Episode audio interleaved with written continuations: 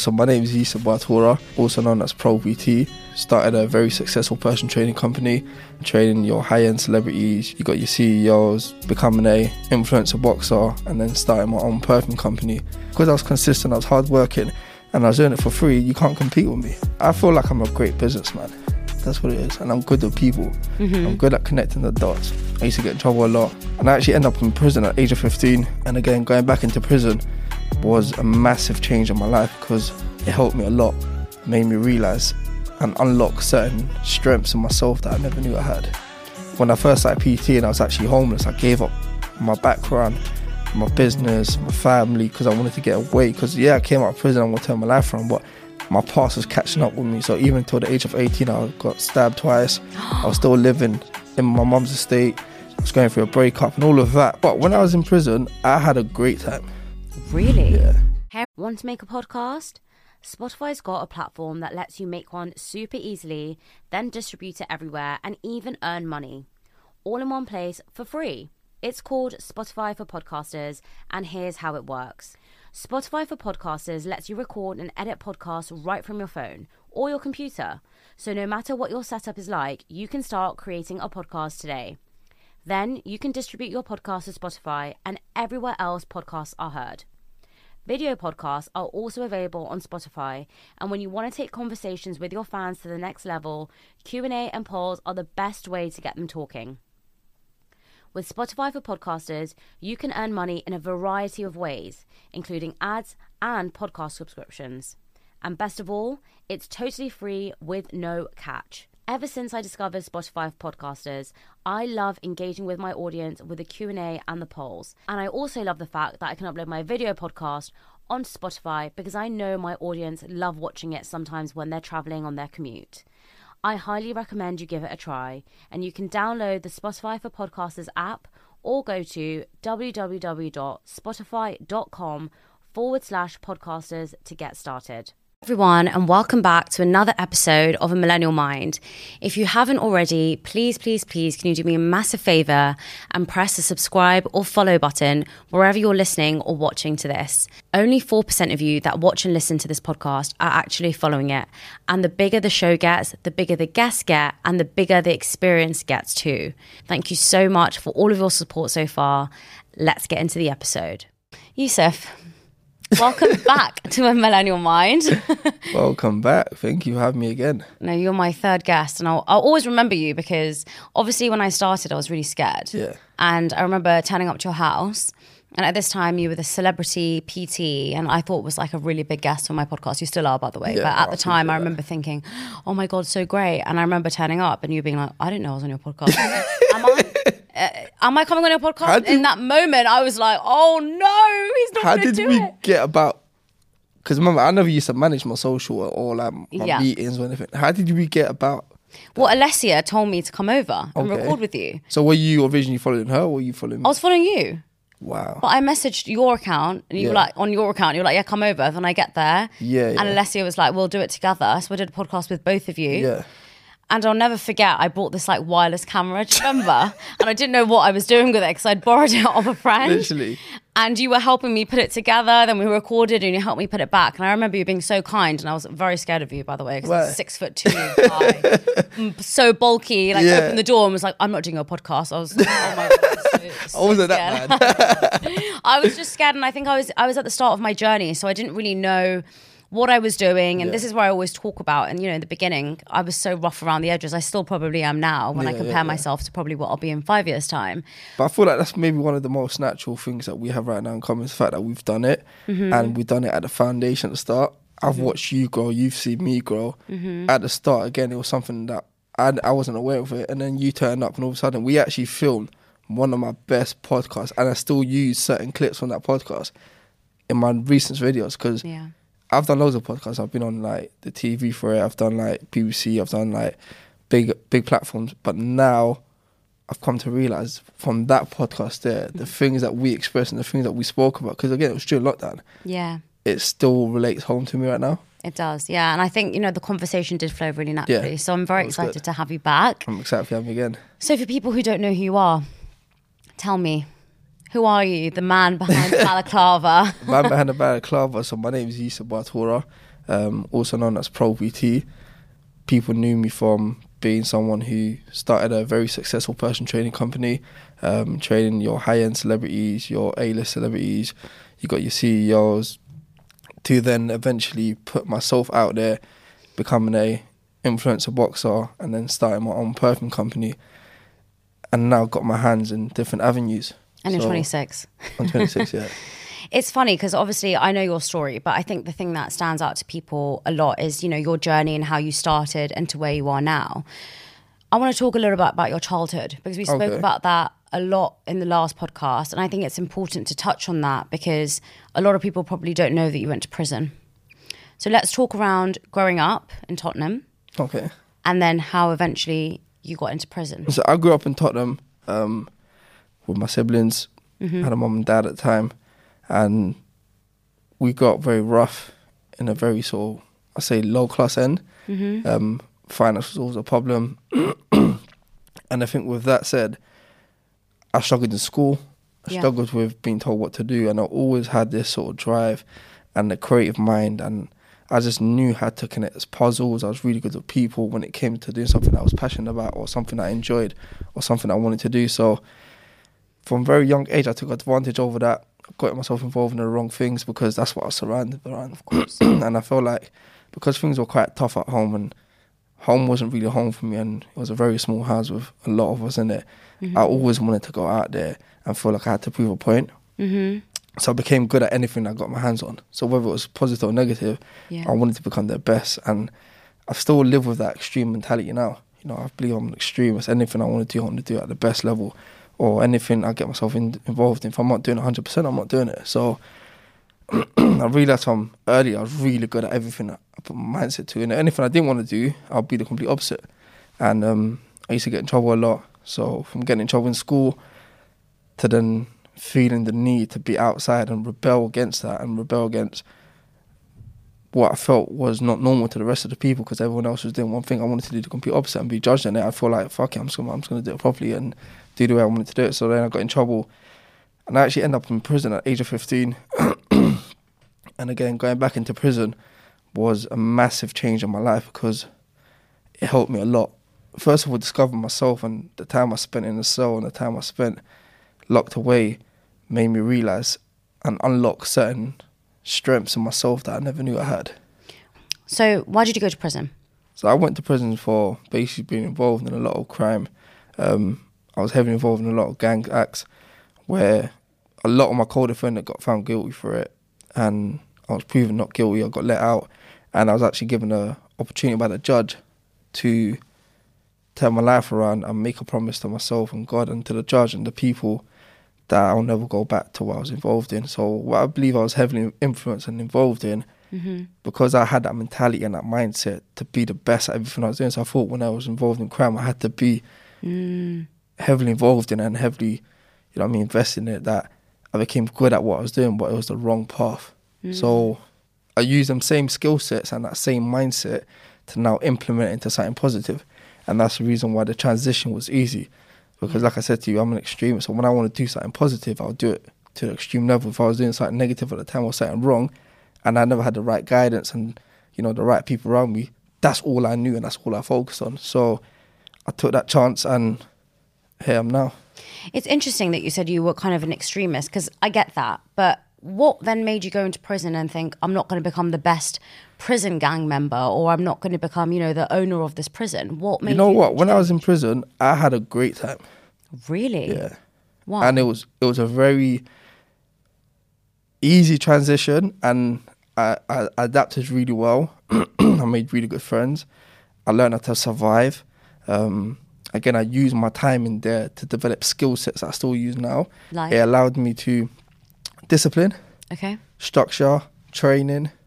I learned a lot about my faith, which I still follow up to now. Mm-hmm. Prayers. So like there was a lot of things there, and also just myself, like my mental, like it helped me really think and deepen my thoughts and made me realise who I am. Mm. And it gave me a lot of confidence. And I carry that confidence even now through hardship and through a place where I was so isolated and my freedom was taken away from me. And I was abused in prison by governors in the aspect where I went to jail when I was 15. So you can imagine, I spoke about this on a podcast a couple of weeks ago, where like governors will ask you to strip, bend over, spread your cheeks and cough, and there'll be an old man with a torch making you feel vulnerable. Yeah. Do you know what I mean? Like things like that, which you can't eliminate, and you only realise when you get older, right? I used to get abused. Yeah. Cause that's mad. If you deep in, that's mad at the age of 15 to expose yourself like that, you know? And then after, on top of that, they're making jokes about you whilst you're there, and you can't say nothing because you're about to get locked up in a cell, and your freedom's taken away from you. In a cell for 23 hours and a half. What do you do then? Yeah? 23 hours and a half. Especially at the start, unless you, like, you're well behaved and, you know what I mean? Like, but like with me, I think when I went in there with the wrong mentality and the wrong mindset. I wanted to be the cool kid. So right. So what made you change then? Because it sounds like you went in with this attitude of, I'm going to, you know, whatever, I'm going to be the best, or I'm going to be the cool kid. And then you came out of it like a completely transformed person. You know, I think my confidence made me realise it's not even that bad in there. It's bad, but it's what you make it. And I truly believe God gave me a second chance, and that judge really helped me. Wow. Because he said to me, I remember I went to court for 7 days, so 5 days, Monday to Friday, every single day, and trying to get myself back out to recreate something. And it was the conversations I had with God and what I was implementing in court. I pretty much manipulated the judge to give me a second chance. When you say manipulate, what do you mean? Just certain conversation. I believe, like, out of all my co-defenders, I don't know, I just knew that this wasn't me anymore, you know? Mm-hmm. And I truly had that confidence that I will make a change. And this was the things that I was saying to him. I was so confident that I'm ready now. Yeah, so you believed it. You weren't manipulating him, like lying to him. You actually believed it within yourself. In the sense where, like, my confidence and my belief and everything made him be like, there you gotta go. There's a lot of people that go to prison that are, you know... And when I mean manipulative, going back on that, manipulate, sometimes people look at it from a negative perspective, but there's also a positive perspective. Someone who's confident is a form of manipulation as well. Someone who's well-spoken. Mm-hmm. Someone who's very direct. Do you know what I mean? That's true. And I think smart, wise people love that. Especially myself. I want to speak to someone who's confident, who's manipulative, who's very direct, who, if they want something, this is what they want, they're going to get. So I know what to expect and I know what to deliver towards that person. I like that. That's a good way to look at it and reframe it. So there are a lot of people that grow up in gangs or bad neighbourhoods and they end up in prison. Yeah. Do you think at the moment in prison there is that kind of rehabilitation, reform system there? Nothing. No? Nothing at all. It's down to each individual. Most of the people I know I was in prison with are back there now or are still doing what they were doing. I don't think there's many people who change. The people who I meet now who have changed, who achieved something, are people from random areas or people who have done something and utilise social media and I've seen that success or seen that growth or heard their stories or relate to them by listening to a podcast. But not many people make it out. And this is the reason why now I'm involved with this, which I explained to you earlier, which was becoming the face of the education in prison now. Talk to me a bit more about that. So one of my good clients, he now works just underneath the global system. I think what's it called? Global Universal System, I think it's called. Mm-hmm. It's a massive university company and they own most of the education. So they own a lot of colleges, they own universities, and now they've just bought the education system in prison. Wow. And they want me to be the face of it because of my story, because of my journey, because of what I was able to accomplish. And because, again, I'm still young, 26, I'm very relatable to these people. And you can show them that there's a way out. And not only that, I've approached it from an aspect without any qualification, without any degrees, without any form of education, but using strategies and using social media and using the network and the people and myself as a character to accomplish something, to show people that you can do more than think, oh, your criminal record or, you know what I mean, you need a certain degree to accomplish something.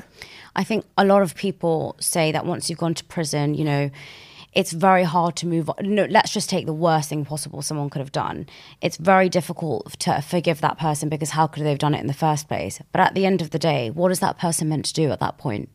if they've done something really terrible and they regret it and they've gone to prison, let's say, for however many years, and then they've come out, I really believe that people should have the chance to have a second 100%. Chance. Because what do you want people to do? Because if we're in a society where we don't forgive people and we don't believe anyone can change, then all we're doing is telling them to continue with their criminal acts. 100%.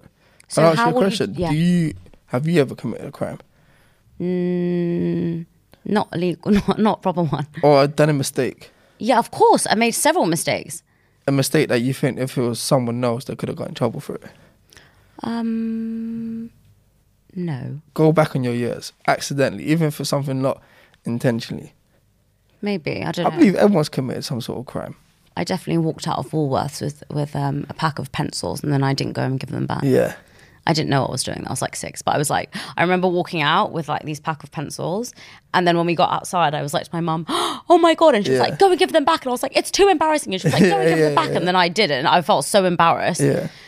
But I've stolen pick and mix sweets. I used to do it when I was a kid. So I believe everyone commits a mistake. Yeah. But that doesn't mean you got to judge them upon that, no matter when they've done it in their life. Mm-hmm. I know some people don't commit any crime and then do a mistake in their older age, but the consequences, sadly, is when you get older, mm-hmm. you're treated different to someone who's younger. You are. But I still believe people deserve a second chance. I do. Because you don't know where they are in life. And sometimes people are not aware of it, and some people are affected by... Like I said, some people can be either intoxicated and commit a crime, not intentionally. Some people can be in a bad mental state and commit a crime unintentionally. Mm-hmm. And some people often don't have choices in terms of when they're younger, who they're influenced by, what they're influenced by, and what the drive is. I do truly believe that. And I think that it's very easy to judge and say, yeah, but you should know what's from right and wrong. But when you're younger, you don't. Your environment really impacts you. And that's why I always say it's so important to have good people around you, a good system around you, feed your mind with positive things, because it's so easy to change. Of course, 100%. So I think change comes within yourself. You have to just make that choice. Yeah. And you have to make that promise, and that you need to make that agreement with yourself. For me, it was easy because I had faith in God. And I feel like if you can make a promise and faith in God, it's easy for you to make a promise to yourself, you know, because then you're no longer just accountable for yourself, but you're accountable for the higher power. Were you Christian growing up? No. You weren't? No, I was Muslim, yeah. Oh, you were Muslim growing up? But I wasn't practicing until I went to prison. Oh. Because when I felt empty and lonely and lost, I tried to turn towards something, and I just wanted to feel safe. I wanted to feel at peace, and I wanted to feel and bring back that confidence that I had. Mm. And praying helped me find out. That's so nice. Yeah. So you went to prison when you were 15. When did you get out? Well, before I was 16. Before you were 16. Yeah. So tell me, what happened then? What happened then? I still had a lot of conditions that I was under. So like tag, home arrest and all of that. Okay. But I started training, and I helped myself lose weight on my own when I was in prison, which helped me inspire a lot of people. Okay. Back then it was BBM, was a platform that we used to promote ourselves, and I had a massive following starting off from there, so I was able to inspire a lot of people. Yeah, I think I had about a few thousand BBM subscribers, or ads, whatever they're called. I didn't even know you could do that on BBM. Yeah, like friends, like ads. I had thousands. Oh, I see. I thought I was talking about BBM, BlackBerry Messenger. BlackBerry Messenger, yeah. Could you? I can't remember. I thought it was on your phone. Yeah, on your phone, but it was like broadcast. People broadcast, so you can grow a big page. And oh yeah, you're right. You could broadcast. Yeah, you can broadcast. So I had groups. I had like females, males, money. Like I had like whatever I was doing back then. I had like groups for each individual thing that I was doing, and I was making money from my BBM. But then when I came out, I used that same BBM to promote my fitness journey. Okay. And then it was my weight loss. And it was Facebook at the time. Okay. So I used to post my before and afters, and I thought, you know what, I can give people free tips and advice. And it built my confidence in that element of now I'm going to become a PT. And then I did my course, I was qualified. By the time I was 18, I was fully qualified. Okay. And I was like, where do I start? Started trying to plant my seeds, offered free PT sessions, gave up what I was doing at the time, which was the rickshaw bikes in central London. You know them three-wheel bikes? Yeah. So I ran that as a business with my family, me and my two brothers. We were literally hiring them out and going around and learning skill sets that now has helped me with everything I'm doing now. Wow. Like sales, like providing a service, customer service, paying rent, trying to make money back, like pay storage and all these things that back then I didn't know what I was doing, but I thought, you know what, I'm going to give this a go. And we became really good at it. We became really popular. And then gave that up to follow my dream, which was to become a personal trainer. And then when I became a personal trainer, I implement the same strategies, provide a good service, plant your seeds, you know, like pay your rent, do this. So how did you go from being a PT to then getting all of these celebrity clients? Like you've had Molly Mae, you've had Demi Rose, you have... It was the same formula. The formula that got me really viral and got me the clientele I was working was I gave to them a service, offered them something for free. I created something for them so they can either post on myself or for them.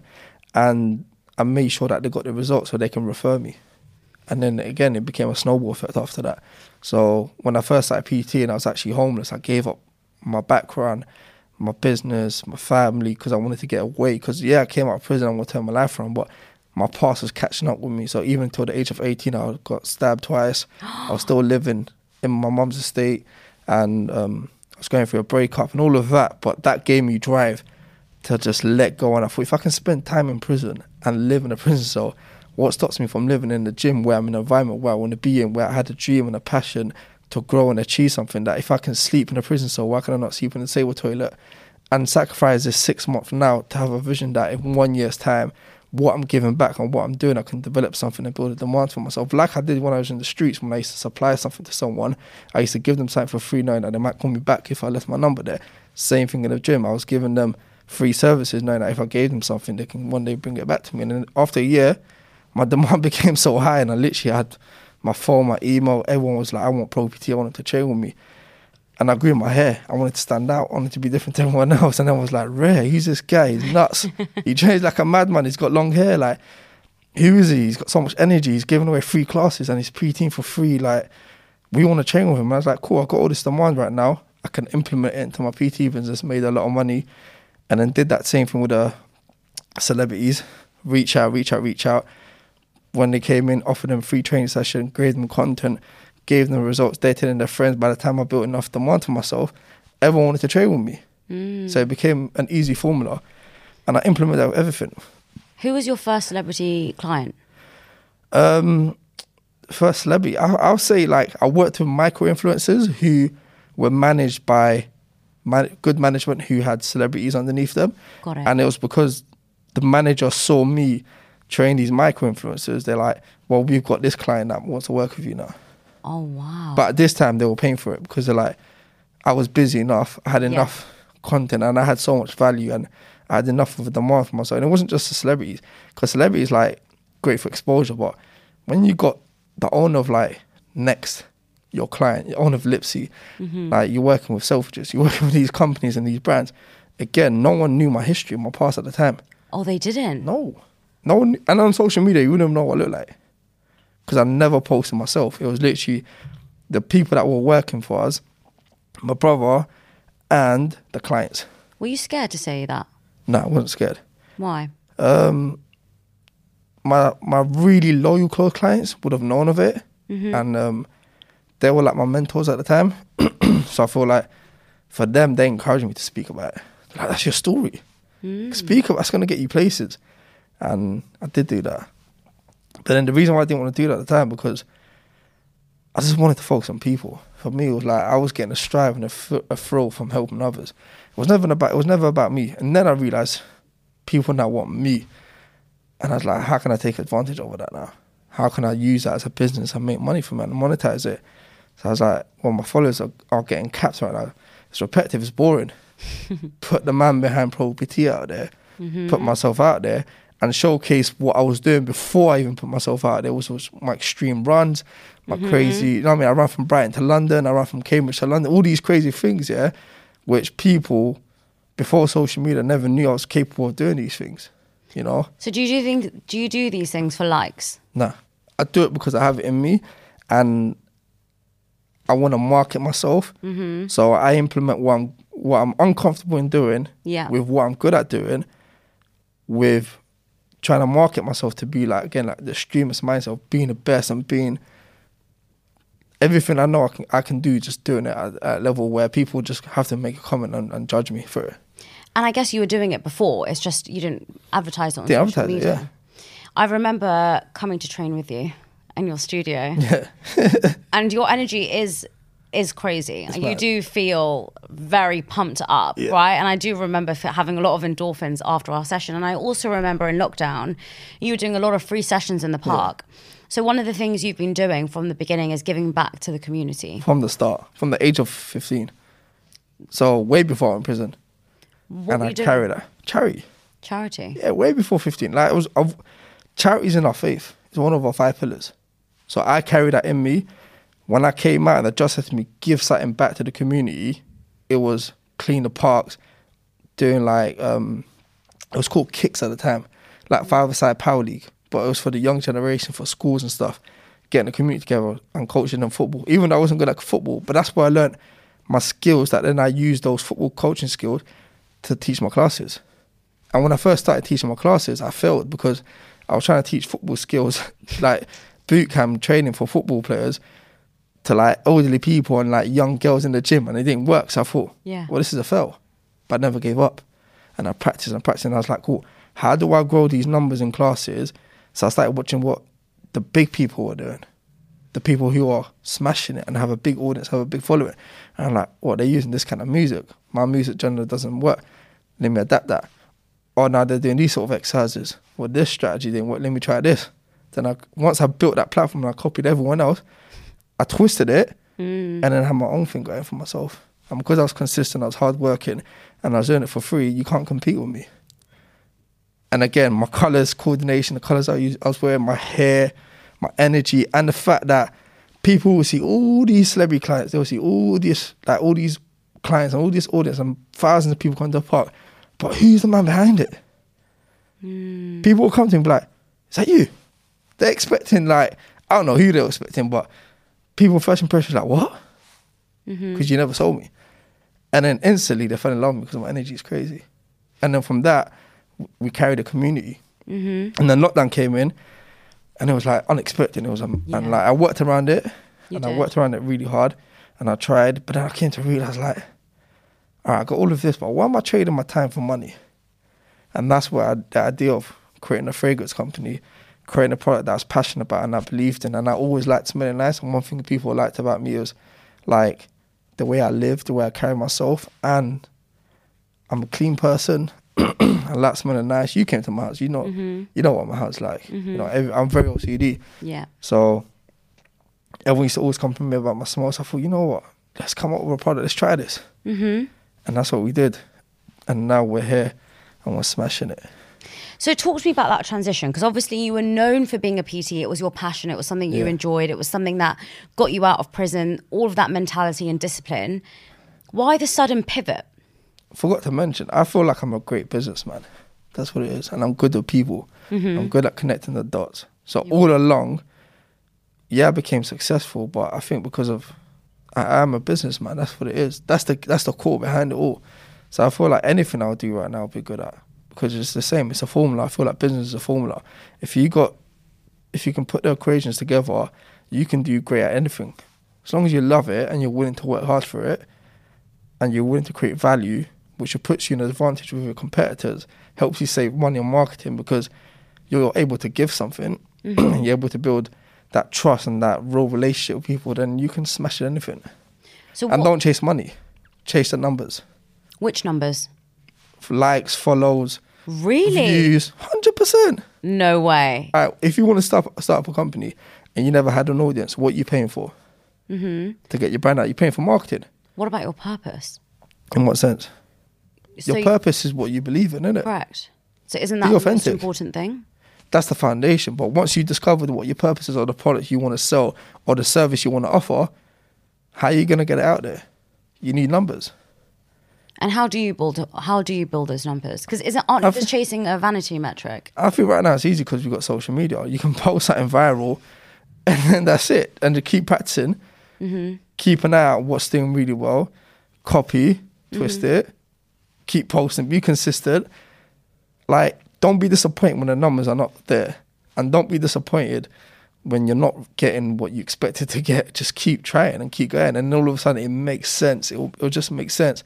And then like what your there's a message behind what you're really trying to do. You know, like, when a Bali, there's a reason why I'm wearing a Bali. Mm-hmm. This content's going to go viral. And everyone's going to question it. Like, why is he wearing a mask? Take it off. It's embarrassing. What is he trying to do? We know what you look like. Well, if I just stood here and I spoke, the chances of you just flicking through, like, oh yeah, probably another one of our ordinary podcasts. If I'm interested, I'm interested. If I'm not interested, if I'm subscribed, I'll follow through. If I'm not subscribed, yeah, it looks cool. Yeah, we hear, oh, she's repetitive. Well, now, oh, who's this guy? Why is he coming to Bali? Oh, let's click on this. Oh, okay, makes sense. Let's see his highlights. What does he? Oh, celebrity PT. Oh, what, your Tora? Okay, do you get it? So, so everything's very strategic with you. Very strategic, and I play strategic games. Okay, tell me some of them. The best game I played is Connect Four. If you got time, at the end, I'll smash you in Connect Four. I'm great at Connect Four. No one ever beats me. Put it on you. Then you know what? Yeah, then you believe in everything I spoke about right now. If you really are good at Connect Four. I'm really good at Connect Four. Do you relate to what I've said? Where do you start? What's the first position you put it in? In the middle. So do I. Then? Keep going in the middle. I'll go at the end. Why? Because when I put it at the end, yeah, so I put it in the middle, I put it at the end, the next person will put it here and I'll put it here. It's very easy to win, I'll show you. All right. Got it? Yeah. What, quickly? No, yeah. Not now. All right, cool. Not on camera, no, like, I'm joking. My whole train journey here was on Connect Four. Okay, tell me the meaning behind that. It's just, it teaches you how to take steps ahead. Like, it teaches you how to plant your seed, and you're dealing with competition, and life, you're dealing with competition obstacles. So the opposite opponent is your competitor. The opposite opponent is, like, every time they drop something, is your obstacle, and you have to try win. The aim of the game is to win, and I believe in always winning. I know anything I do, I know, because I only do it because I know I'm going to win. And to win, you got to be strategic.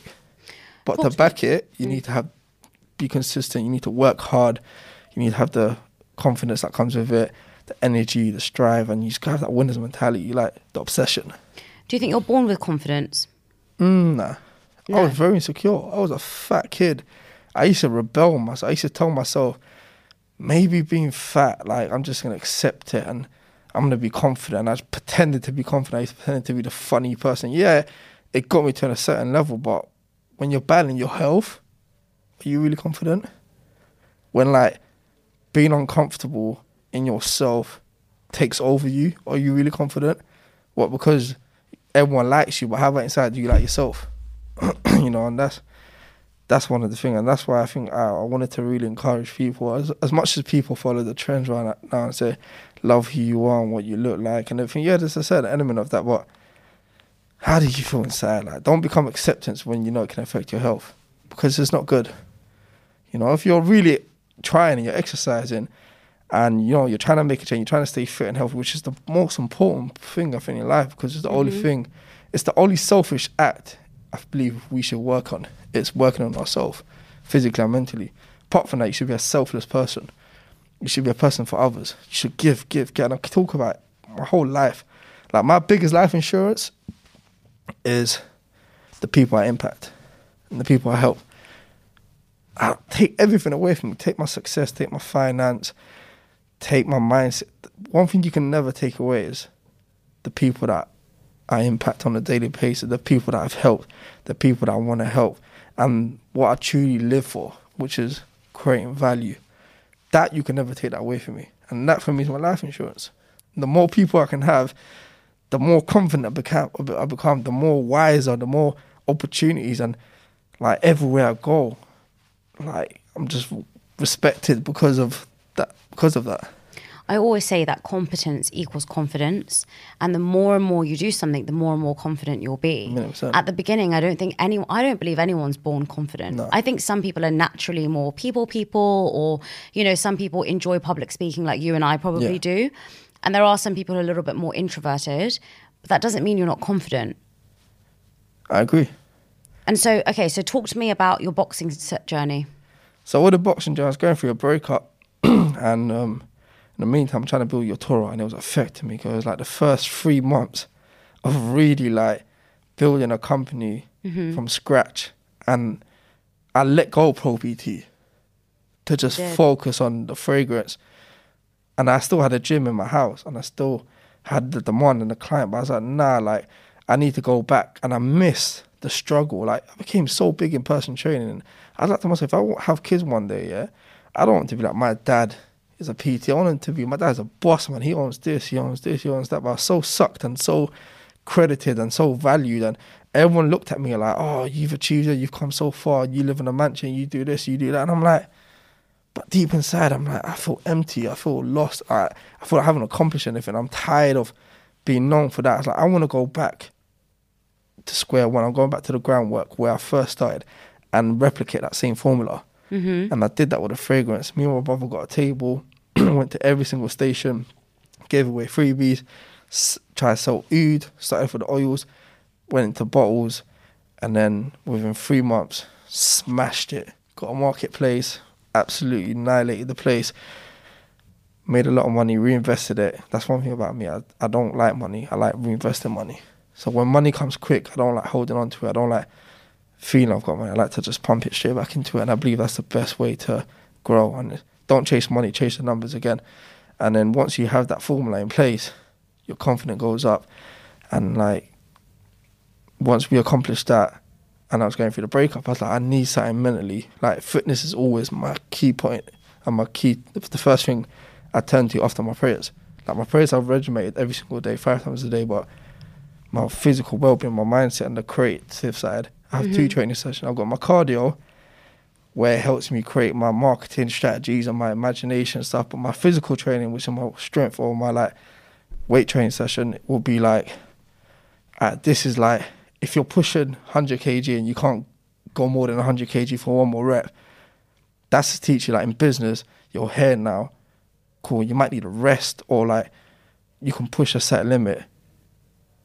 You got to stop and you got to wait till tomorrow to come back to it. It doesn't mean you're failing. It doesn't mean you lost. And like, if you keep going, next week you're going to push 110. Mm-hmm. So if you keep pushing your business, you feel like you're hitting the wall. Sometimes it's not you're hitting the wall. You don't give up. Just, it takes time. Patient. So that's what my strength training teaches me and how I implement into my business. And then I combine the two together. And then everything I do outside of training becomes easy. A lot of ideas are saturated now. And the fragrance industry, a lot of people would say saturated. So tell me how you kind of broke into that. How I broke into it, we came up with our unique smells, and I've given you the little packages, you can smell them. Very excited. And from that, I realised there's also a big demand. Everyone likes smelling nice. The commercial and the bigger companies out there are overpricing themselves because they can, because they've done really well, and big up to them. They're a big inspiration for us. But there's also a massive culture, massive like people out there who can't afford it and still want to smell nice. So we were able to recreate designer fragrances without the designer price. So that's our first selling pitch. Now that we've established that, we're going to keep that for that audience. Now we're focusing on creating our own collection, more premium. Mm-hmm. So having that high-end audience, but also supporting the majority, which we believe like that's where we come from. And we believe that it's fair that everyone should feel accepted. Mm-hmm. And everyone can be a part of this journey with us. And then using this brand now to go into other ventures was keeping the name the same. Mm-hmm.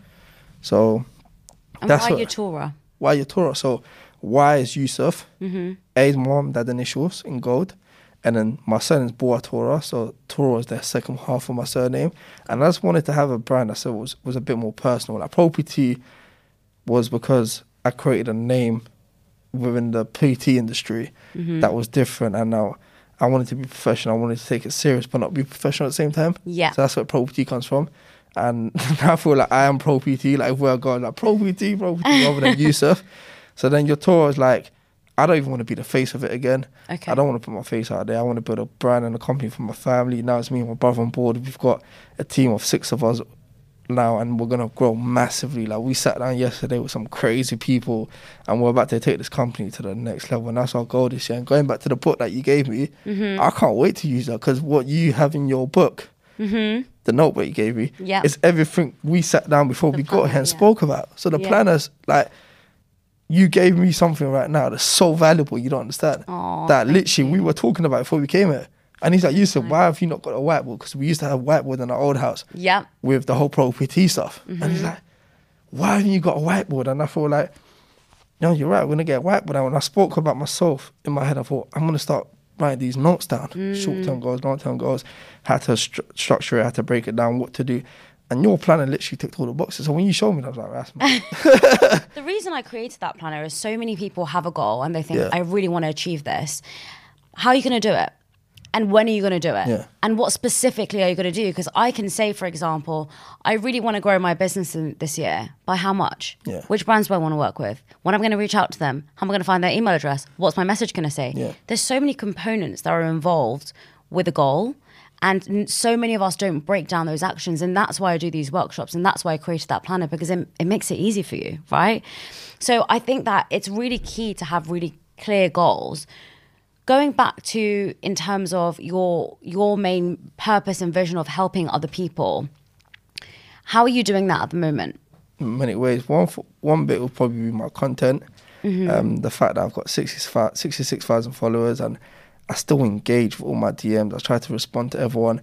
To even accomplish 66,000 followers is mad. Mm-hmm. And to still have that very high engagement and to still get loads of messaging. And a lot of them have been there from the start. Yeah. I say probably last year I gained an extra 20,000. So they're new audience and I'm still interacting with them over TikTok. Mm-hmm. I think I've got like 50 million views on my hashtags. Wow. And then I've got like 12 accounts. Very viral on TikTok. Even going viral on TikTok was a strategy I wanted to implement, and I became viral in 3 months. No one knew me on TikTok. TikTok is a different audience to Instagram. Why? Such a negative, such a it's very low. Negative. Yeah, but I love it. I strive with it, and I feel like the majority of the world is negative, so you got to give them what they want and then manipulate them into something positive. So taking that negative and converting to something positive, they're gonna hate. Show them and make them understand that you don't care. You know what I mean? And then they're all of a sudden, they stop with the hate, they stop with the negativity, and then all of a sudden they follow your journey and then they jump on board and they become a customer. So, have you always been someone who doesn't care about other people's opinions? Yeah, never. Really? Yeah, never. Why? Why do you think that? As a kid, were you told it wasn't important? I was told that only God can judge you. So that always stayed in my head from a young age. And if only God can judge me, who are you to judge me? So do you ever feel upset? No. I struggle to feel upset, yeah. How interesting. I struggle to feel upset. I struggle to feel let down. I struggle to hold things personal. Obviously, I might...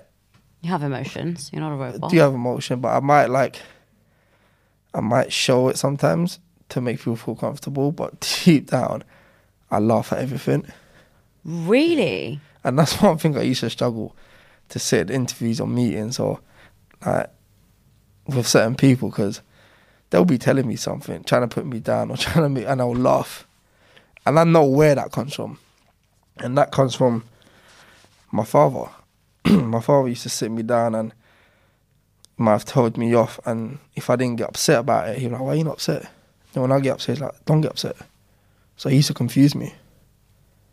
And it was good in one way, but bad in another way, because I used to hide emotions and then rebel. But as I got older, I realised you can't always rebel, channel that into something, but it's not that bad. So are you still hiding your emotions? No.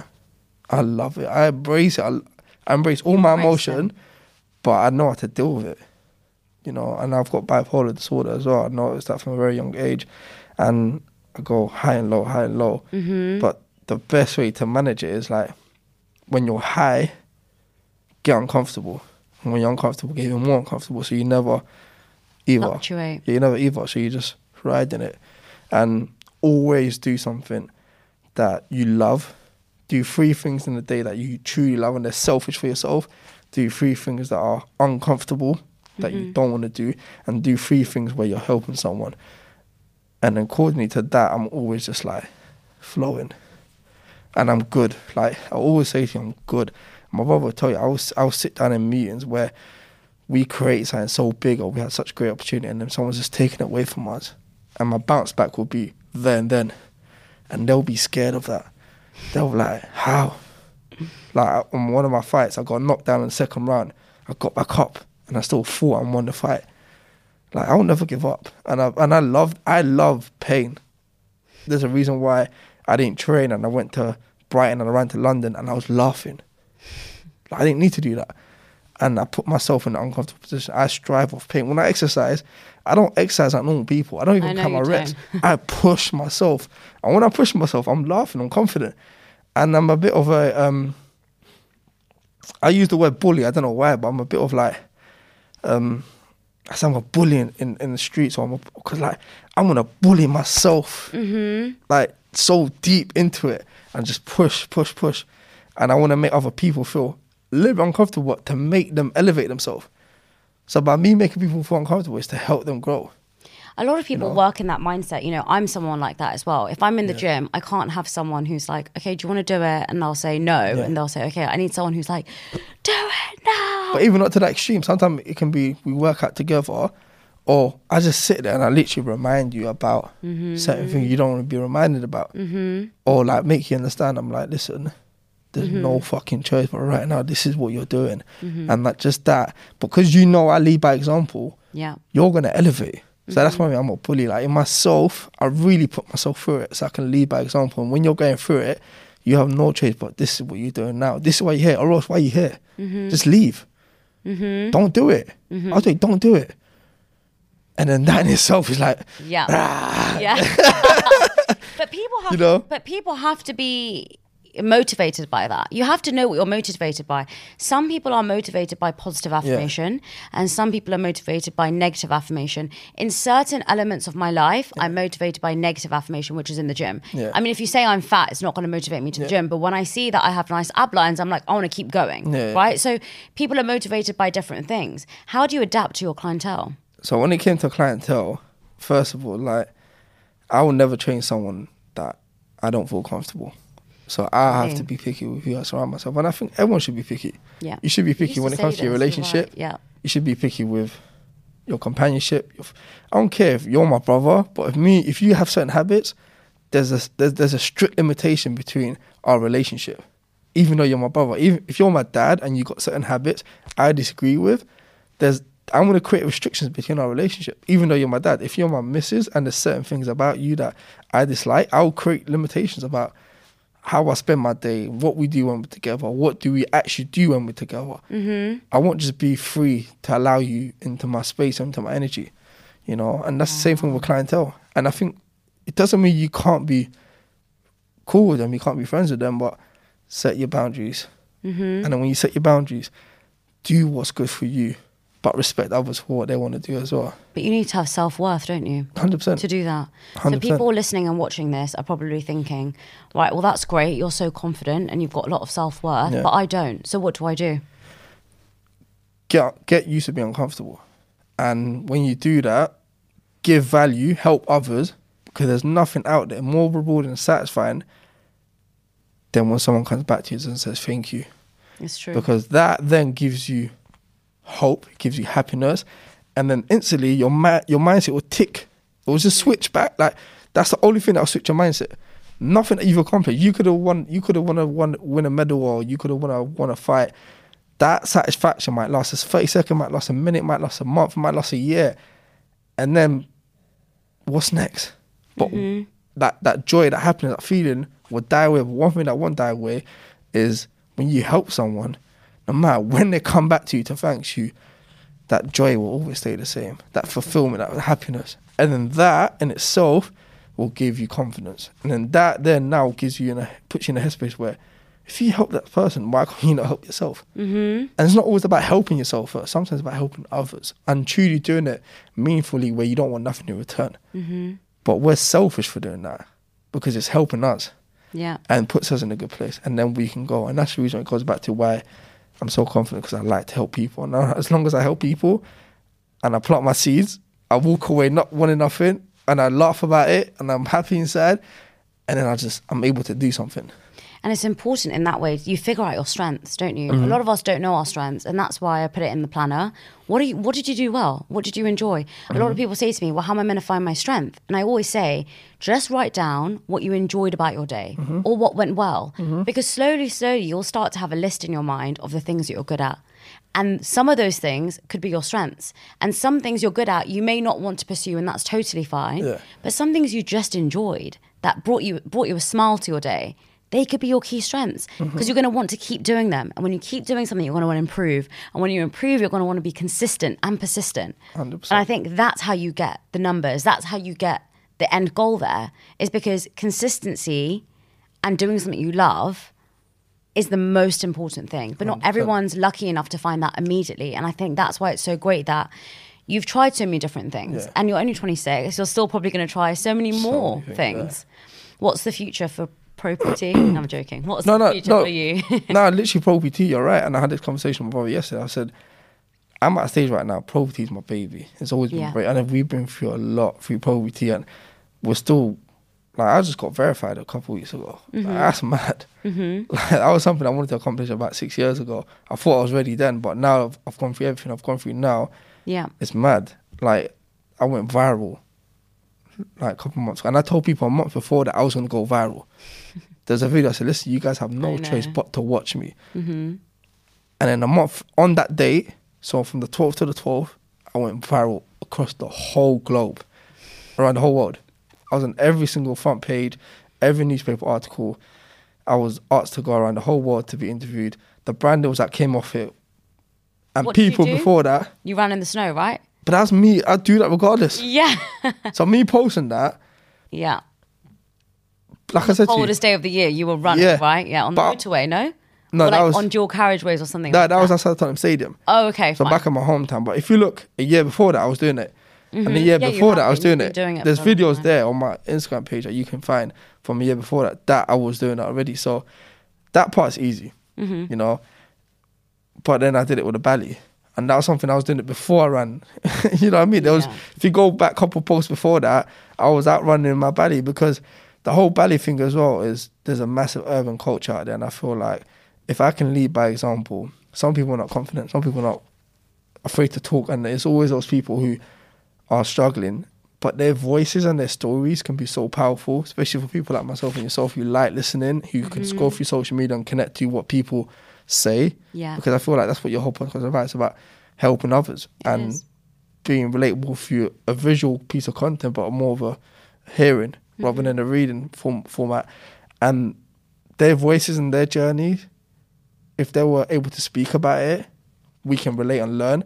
But they're scared to show the face. So if I'm encouraging that, you can wear a bag, you can be vocal and be so successful and achieve all of that, it will encourage all them other individuals, which we can learn so much more from them, that they can be well-spoken, they can speak out. You don't have to show your face to be successful. And I can prove that from Pro PT when I first started. No one knew who I was. And I became really successful. You did. And now that I'm out there, my face's out there, I want to show people that you can cover your face. Like right now, I'm sponsored by Kings. And King's hair on the same belly that people acting, why are you wearing a belly? Now I'm getting paid to wear this. But a couple of months ago, why are you wearing a belly? Do you know what I mean? Yeah. It's crazy. So it's really a crazy story. Yeah. Yeah. The opportunities are endless. And I think, you know, the biggest takeaway from this is just because you make a mistake doesn't mean you're going to be punished for it for the rest of your life, and doesn't mean you should punish yourself for it for the rest of your life. So thank you so much. And the power of value. And another thing before we close this, like, what you're doing is amazing. Thank you. And not only that, I feel like we're very similar. And you're basically doing the formulas that I've spoken about. What you're doing is very relatable, and I feel like you can relate, and I feel like you can take a lot from this. And obviously, like, I want the best for you. Thank you. I mean that from my heart. And I'm not just saying that because of the camera, because we can cut this bit, but I mean it. And like, just keep going, man. Have fun with it. Like, it's not about the money. And yeah, like, them piece of equipment there, you'll be sat here next year and you'll be like, fuck, you know, this is sick. And smile through it. Have fun. It's true. You know what I mean? Like, it's all good. I think it's so important to now enjoy the moment, because generally I'm someone who loves packing up my schedule. And last week I had such a big week, and I remember saying to myself the week before, it's going to be over, and you dreamed of weeks like this. Exactly. So just enjoy it. And when I did, it was so much better. I wasn't stressed, and everything went well because I was happy. And you even said it today, right? Like, you're so much happier now. Exactly. Like, there's no limits. There's no rules. There's no rules in this game. It's just you. Be yourself. Invest in yourself. The next episode is going to be hopefully in your own podcast room. Like, just keep going and just have fun, be creative, make mistakes, Give back more, give back more. It's not about money. They ever think you're too big for your boots. No one's too big. We're all humble, all the same. The reason why our energy was so natural, mutual, because we met before, we had different experience, but look at us now. Yeah, it's true. And then hopefully in a year's time, look where we're going to be. Exactly. You know, and that's it. And I wish you the best. And thank you. Like, let's go. Like, you lot support, subscribe. Make sure you like, comment, do the whole shambles. Spam the comment. Be like, why is this guy wearing a belly? And let's all have fun, innit? Yeah. Pick up everyone. Appreciate you a lot. Thank you, everyone, and thank you so much for listening and watching this podcast. Wherever you're listening or watching, if you could please press the follow, like, and subscribe button, it would really mean the world to me.